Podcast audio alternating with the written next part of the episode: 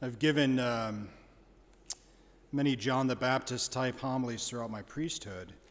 And, uh, you know, I generally, these days, I'm about a little reluctant to do so, a little bit more like, no, uh, no, not Noah, um, a little bit more like uh, Jonah.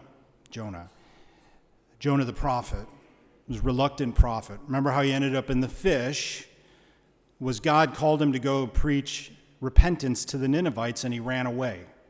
And so God said, Well, you know, we'll see about that. and he got him back, and Jonah preached to the Ninevites and they repented. People didn't really want to be prophets because a prophet meant telling people what they didn't really like to hear. Um, but I'm going to do that today. Um, not to say that you don't want to hear it, but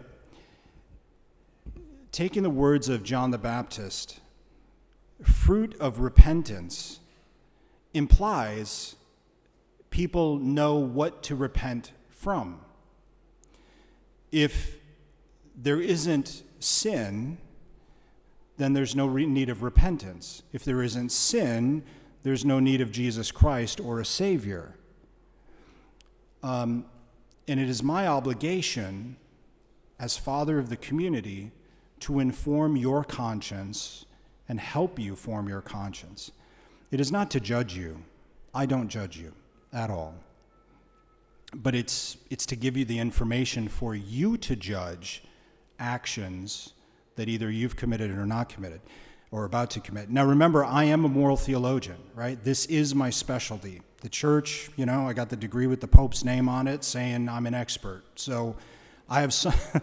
I'm not saying that to, to be all prideful or whatever, but to tell you, like, you know, I know what I'm talking about here. So, what I'm going to give you is the straight stuff, and I'm, I'm very confident that it's authentic Catholic teaching. Um, now, so what happens then is as we receive what the church is giving us, it comes from divine law. I'm basically going to do a group examination of conscience. Divine law is given to us, and then through the apostolic tradition, um, sort of the more the nuances or the extensions of like the Ten Commandments are sort of fleshed out. And then what happens is an individual conscience receives what has been handed on and then has to judge whether they have committed a mortal sin or a venial sin, whether they need to go to confession, etc. So if you say to me, Father, is this a sin? I will say, I don't know. What do you mean you don't know? Well, I know it's grave matter. Were you totally free and did you fully know? I can't, tell, I can't judge your conscience. I can give you the criteria, but that's actually the function of your conscience. To ju- that's how the whole deal works. Okay? Now, we do live as Christians in a world where we believe in objective truth.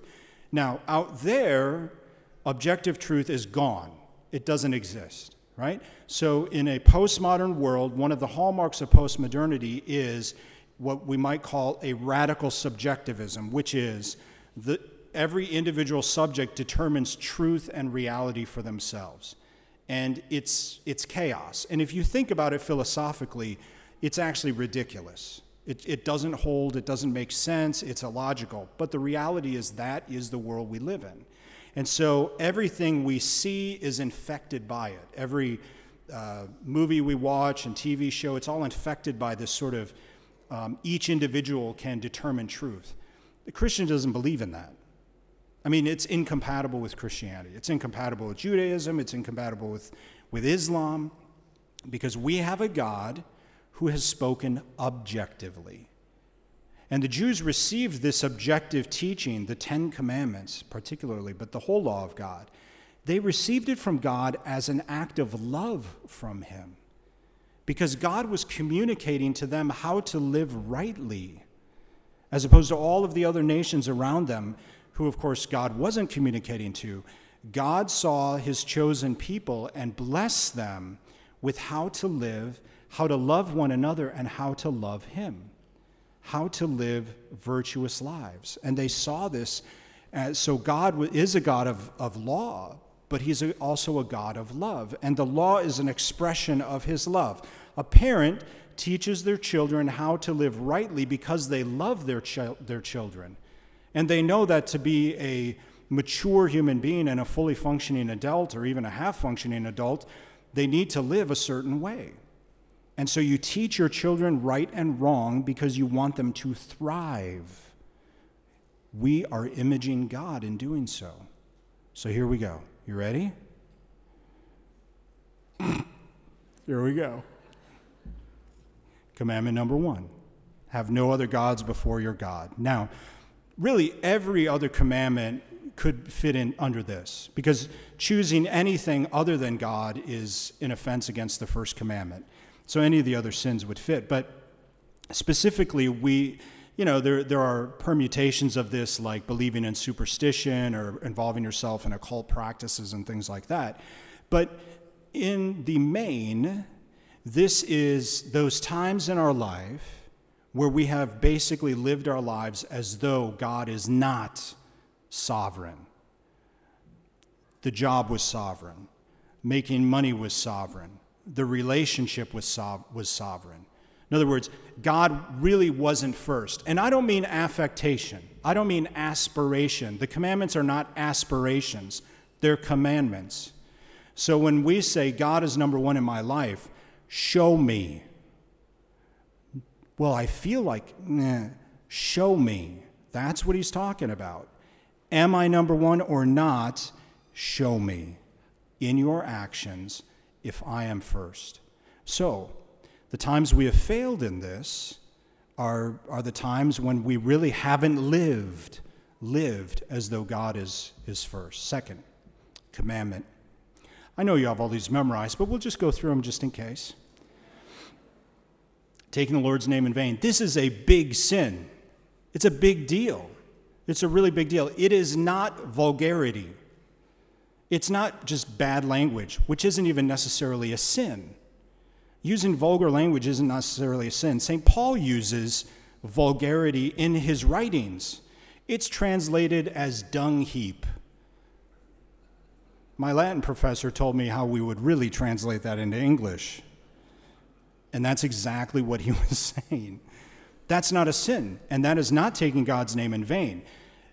The, this second commandment forbids us from using God's name as anything other than, you know, blessing and praise, using his name in a callous manner, casual manner, and of course cursing with his name, etc. It's specifically, you know, God the Father and Jesus, and even it extends to Mary and the saints. It's the idea that a person is taking something sacred and profaning it. Using vulgarity is vulgar, it's a separate deal. It has nothing to do with the second commandment. This has to do with taking what should only be used in a holy fashion, sacred fashion, and profaning it. Third commandment God from the beginning created the Sabbath for mankind, it's created for us. It's the, the order of the universe exists in part so that we keep the Sabbath holy. It's, it's part of the entire fabric of how he created human existence. That the Sabbath is meant for the worship of God, not just to have, again, aspirational thoughts about it. From the beginning, God instructed his people not just keep the day holy by, you know, going out and thinking holy things. No, he was specific about how they were to worship him. This is how you will keep the Sabbath holy. You will worship me on the Sabbath. And the Jews did that. And they considered this, of course, a very grave offense if they did not. It was very, very serious. And what did Jesus do? He kept it going. And what did he do at the Last Supper? Do this in memory of me. So as the um, as the new covenant is brought to fulfillment, right, in Jesus Christ, as the, as the old law is brought to fulfillment, we have the Eucharist presented by God Himself as the way we are to worship Him on Sunday.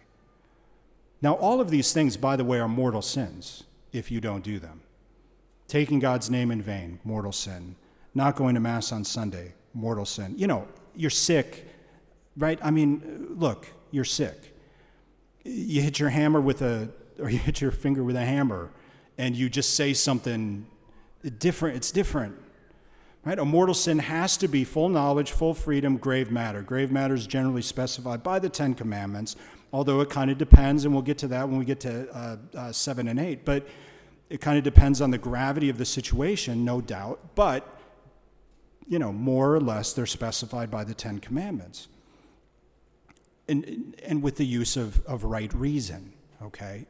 So if you, um, if you go on vacation, I've had this before, many times before. Gosh, I've been a priest tw- almost 23 years.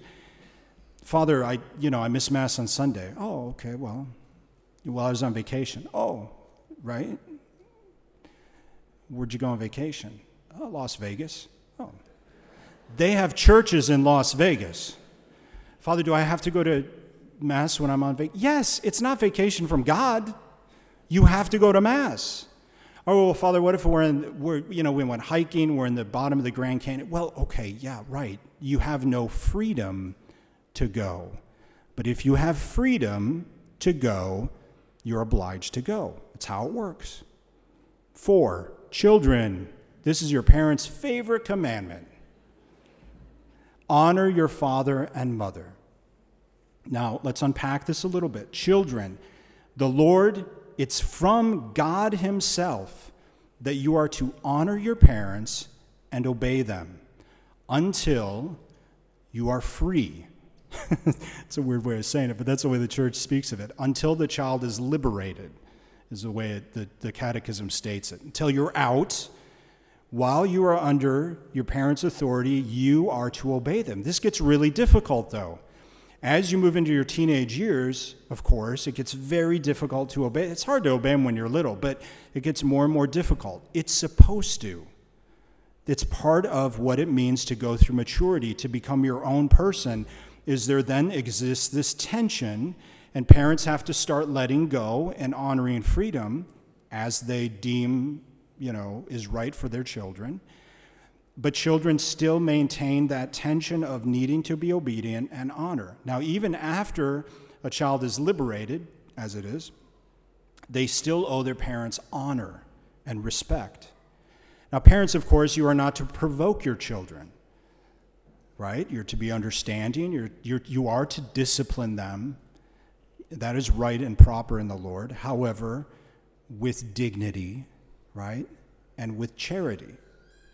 Five, thou shalt not kill. This is one that's very often very uh, misunderstood. Not all killing is wrong. Murder is wrong, defined as the unjust killing of an innocent life. Therefore, abortion is always wrong. This is one of those that is called in, an intrinsic evil, which means there is nothing that makes it good. There is no possible way that an act of murder can be good or justified. It's not possible. This is the teaching of the church. Uh, John Paul II reaffirmed this as infallible teaching in Evangelium Vitae. He also said the same of euthanasia. Um, now, another particular speciality of mine is, is bioethics. Um, the church does not teach that a person has to keep themselves alive at all costs. That's not what the church teaches.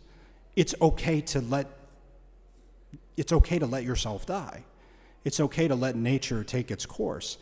It's not okay to expedite it or to cause it. That's the distinction. And so with both things, obviously having, you know, committed these actions, abortion or euthanasia, is sinful in itself but so is what is called formal and material cooperation in it. All these terms. It's being recorded. You can go back and listen. Formal cooperation is agreeing or giving consent or encouraging somebody to procure an abortion or commit an act of euthanasia. Material cooperation is helping, is helping the act. So one is act, one is intention, sharing the intention. Six, okay, so we have children here. Children, this is the, the time that your parents are going to say, Father was just talking to the adults. So I will try to use creative language. All sexual activity outside of marriage is sinful. All of it, well, okay. I'm not getting into the weeds about this. You should know which ones I'm talking about. Not the light stuff, the heavy stuff. Outside of marriage, it's sinful, period. Contraception, sinful, period. Um, yeah, that's enough on that. If you have questions, ask me later. It's pretty clear. All right, seven and eight. Seven and eight are very closely connected for, for, for uh, some interesting reasons. Thou shalt not steal, thou shalt not lie, um, bear false witness. So these have to do with gravity, particularly, right? I mean, stealing uh, $5 is different from embezzling millions of dollars. And then there's all kinds of gradation in between, okay? The same thing with lying. There's, there's basically, look, you're in trouble. If she asks you if you like her hair, you are in trouble if you don't answer that right. And everyone knows it, including God. I've come up, men, I've come up, we should do this at a men's group some night, because I have come up with some creative ways to get out of that. Like, I have never seen a hairstyle like that in my life. Honey, you are so spectacular, only you could pull that off. Um, but you know, sometimes we get caught and we, we say something, and it's is it technically a lie? Yes. Now, one of the ways within your conscience to determine the gravity of your sin, was it mortal or not, has to do with what is the punishment for it. Remember that the punishment for an unrepented mortal sin is hell. Church teaching, clear. If a person uh, chooses through an action to basically reject God in his totality, then they're rejecting God unto eternity unless they repent unless they repent. So the gravity of it has got to be pretty heavy, okay? Now you might say, well, Father, tell me if it's a mortal sin. Like I said, I can't. I can give you the criteria full freedom, full knowledge, and grave matter. You have to make that decision. You have to pray about that and come to that, that decision of conscience. So, seven and eight, uh, nine and ten. Um, coveting thy neighbor's wife. Okay, look. Someone catches your eye because they're beautiful is not a sin. It happens all the time, even to your priest. There's nothing wrong with beauty. And being a man, particularly, I don't know how it works for women, I assume it's similar. Sometimes you just think, whoa, praise God. Um, but you do. And, uh, but when she becomes the movie in your head, and there's a plot and a story and a, you know, then you're in trouble, okay? That's where you're taking it on. You're, you're sort of, you're taking responsibility for what's going on in your head, okay? That's, that's where you're, you're going off the rails. And again, there's gradation with that, okay? Now, coveting thy neighbor's goods. This one is really interesting. It doesn't get confessed a lot, which is uh, interesting. It's always interesting those things which get confessed and which don't. Um, but this one has to do with not just jealousy. I wish I had that too. Envy is, dis- is defined as sorrow at another's good. That person received a blessing. That person received um, a, a promotion. Uh, that person has this gift or that skill. And not only are you jealous, you're actually sad that they have that and wish you could have that for yourself, right? So envy is much, much deeper than just wanting what they have. You're actually upset that they have it and you don't. They got the promotion and you didn't. And I don't just mean the little disappointment, I mean a deep kind of thing, a deep sorrow. Okay. So there's more. You know, there's the seven deadlies, and, you know, we could do this all day, but boy, we, do we not want to. Um, but this is the season, right? Lent, you're going to get seven weeks of this. So Advent is just four weeks. It's a little less, but it's important. If you don't know the laws of God, how do we ever repent? And remember what repentance is repentance is turning away from those things that are not God toward God. And we have a loving God. And so if your conscience right now is provoked in some fashion and you think, you know, I've, I've committed a horrible sin or maybe a lesser sin, remember, if it's a venial sin, if it's a lesser sin, you don't have to go to confession for it. At the beginning of Mass, we have the, the, uh, the penitential rite, which is sort of, it's, it's supposed to cover that, but also even receiving communion um, and confessing your, your sin, those sins internally before you do. So if, if you have those, if they've been brought to mind, you know, as you're coming forward to, to receive Holy Communion, you know, have some sorrow for your sins because you love God. Now, if you, if you believe you've committed a mortal sin, um, you can receive communion. It's in the book. You can receive communion so long as you make an act of, of penitence or contrition because of your love for God, if you have the firm resolution to go to confession as soon as possible. Okay? It's all on the books. You know, it's the straight stuff.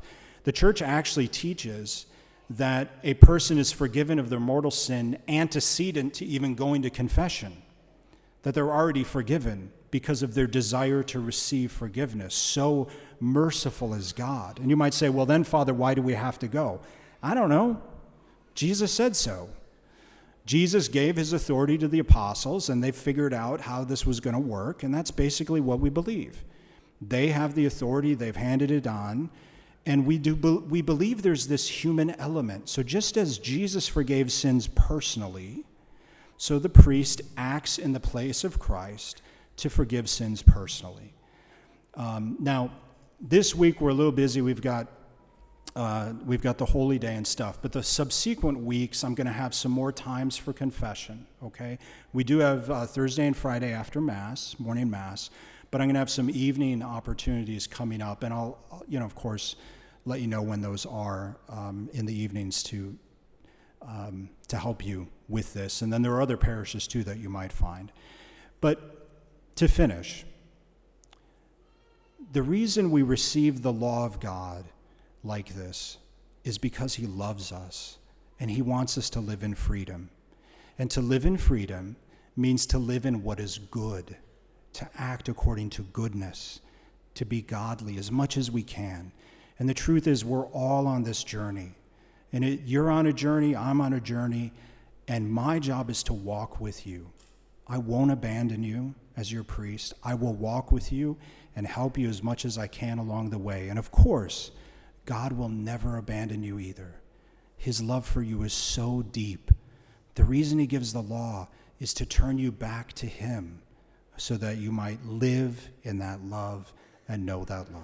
Well, you know, obviously, anytime you go through those things, uh, you're going to miss a bunch of stuff. But one of them I just want to clear up real quickly because you're going to ask, not all killing is wrong. So, very quickly, obviously, if you're in the Ukraine, you have the right to defend yourself, right? So, we always have the right to defend ourselves against an unjust aggressor, even if that might mean killing them, uh, if that's proportionate. This first one, capital punishment. Uh, the church has, has not taught and doesn't teach that it's intrinsically evil, so it's not always wrong. Um, there was a time that the church taught it was actually legitimate punishment. They narrowed that to the self defense. If you can't incarcerate such people, then the state has no other option but to protect society to, by adverting to capital punishment. However, more consistent with our ethics of life, uh, given uh, penal systems now are quality enough generally throughout the world, and so we ought not advert to capital punishment if we don't have to.